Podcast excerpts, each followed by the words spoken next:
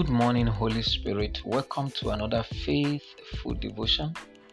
Today is day 17 in the month of June, year 2021. As the word of the Lord is coming to your hearing this morning, I pray that it will have a place to stay in your heart and it will mix with faith and grant you peace in all that you do today in Jesus' name. The scripture reading for today's faithful devotion is from Revelation chapter 3, verse 20. Revelation chapter 3, verse 20. The Bible says, Behold, I stand at the door and knock. If any man hear my voice and open the door, I will come into him and we sup with him and he with me. Behold, I stand at the door and knock. If any man hear my voice and open the door, I will come in to him and sup with him and he with me. The topic for our faithful devotion this morning says, You are a determinant. You are a determinant. Glory to Jesus. Beloved, and all my listeners all over the globe, Open heart precede open doors. Open heart precedes open doors.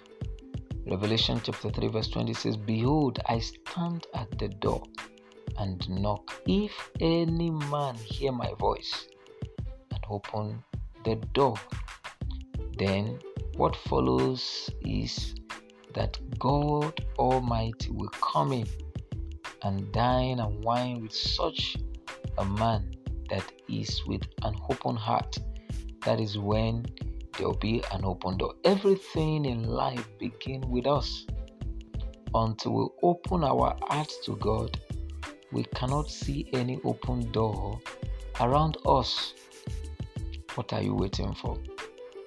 God, your Maker, is at the door of your heart, knocking knocking. It is your duty to open. God said He would never strive with man again. So the choice is yours to open. The maker of the heavens and the earth, the maker of your life, is standing at the door of your heart, knocking. The Bible says, Revelation 3:20, if any man hear my voice and open the door, I will come in God needs your permission to come into your life, to take control over every situation over your life. But you have to give Him the permission. And that's why the topic this morning says, You are a determinant. When our heart is closed, our eyes will be shut to doors of opportunity that is opened around us. God is found of opening doors on daily basis. And it is left for us to understand and access these doors. But until we open our hearts to god he cannot open his doors to us. What a powerful statement. Until we open our hearts to god he cannot open his doors to us. It is our season of open doors. Remember the word of the Lord for us in this month of June says it is our month of divine remembrance.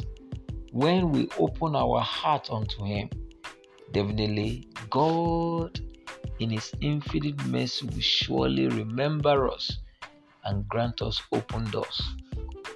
Don't forget that the open heart precedes open doors. You are a champion, and this can only be possible when you allow God by accepting the Lordship of His Son Jesus Christ into your life. That is when you have access to the unlimited riches of God.